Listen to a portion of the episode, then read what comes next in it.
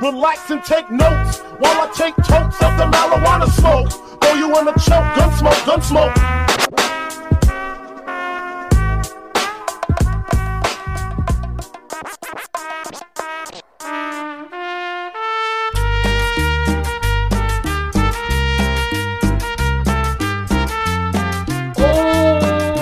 Pues. What is good, guys? It is September 13th, 2020, and welcome back to the Chicana Casuela podcast.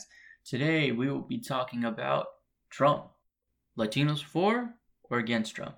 You never know, because from my experience living here in Miami, talking with Cubans, Puerto Ricans, there's a lot of people that are for Trump and are Latino. And given that sometimes he hasn't made his certain statements against Latinos, it'll be interesting to get their opinion. So let's dive on in. So I went ahead and went to talk to my friend Franco Terrera, who is uh, president of the Federación de Estudiantes Cubanos, and he himself is born um, in Havana, Cuba, raised here in Miami, and he has both sides where he has a Cuban family that supports Trump fervently and who is very against them at the same time.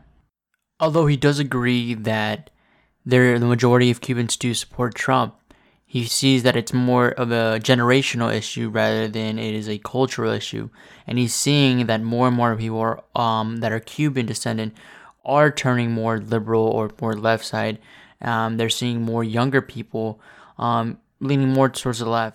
for example, my family, my immediate family, my parents, and all that, they're actually rather against Trump, and um, I share that view myself. But I do have family members, like aunts and stuff, who immigrated with along with me when we came here, who are super against immigration. Ironically enough, they're they they love Trump, and they have all these like they had this kind of cult fascination with him, and I think it comes in the end from a kind of a generational trauma kind of thing because if you notice i did some like doing my own research on, on this topic and stuff um I, I found that like for the most part younger cubans tend to be more democrat more liberal so i think it definitely comes from that um firsthand perspective of all the things all the horrible things people experienced in cuba you know ha- having so many things taken away from them having all these things they just associate kind of left views with that painful experience, you know?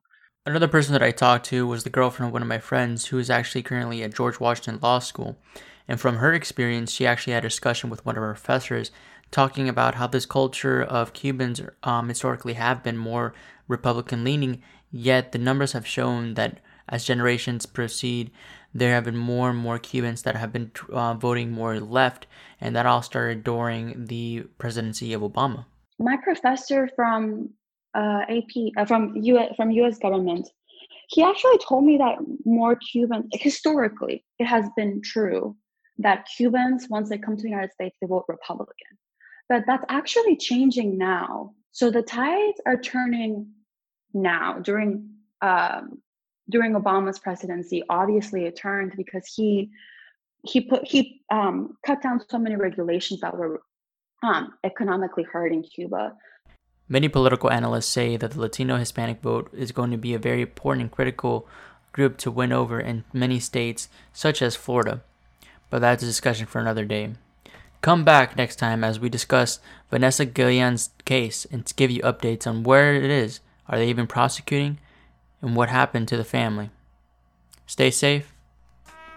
Y vive Relax and take notes while I take totes of the marijuana smoke. Throw you in a choke, gun smoke, gun smoke.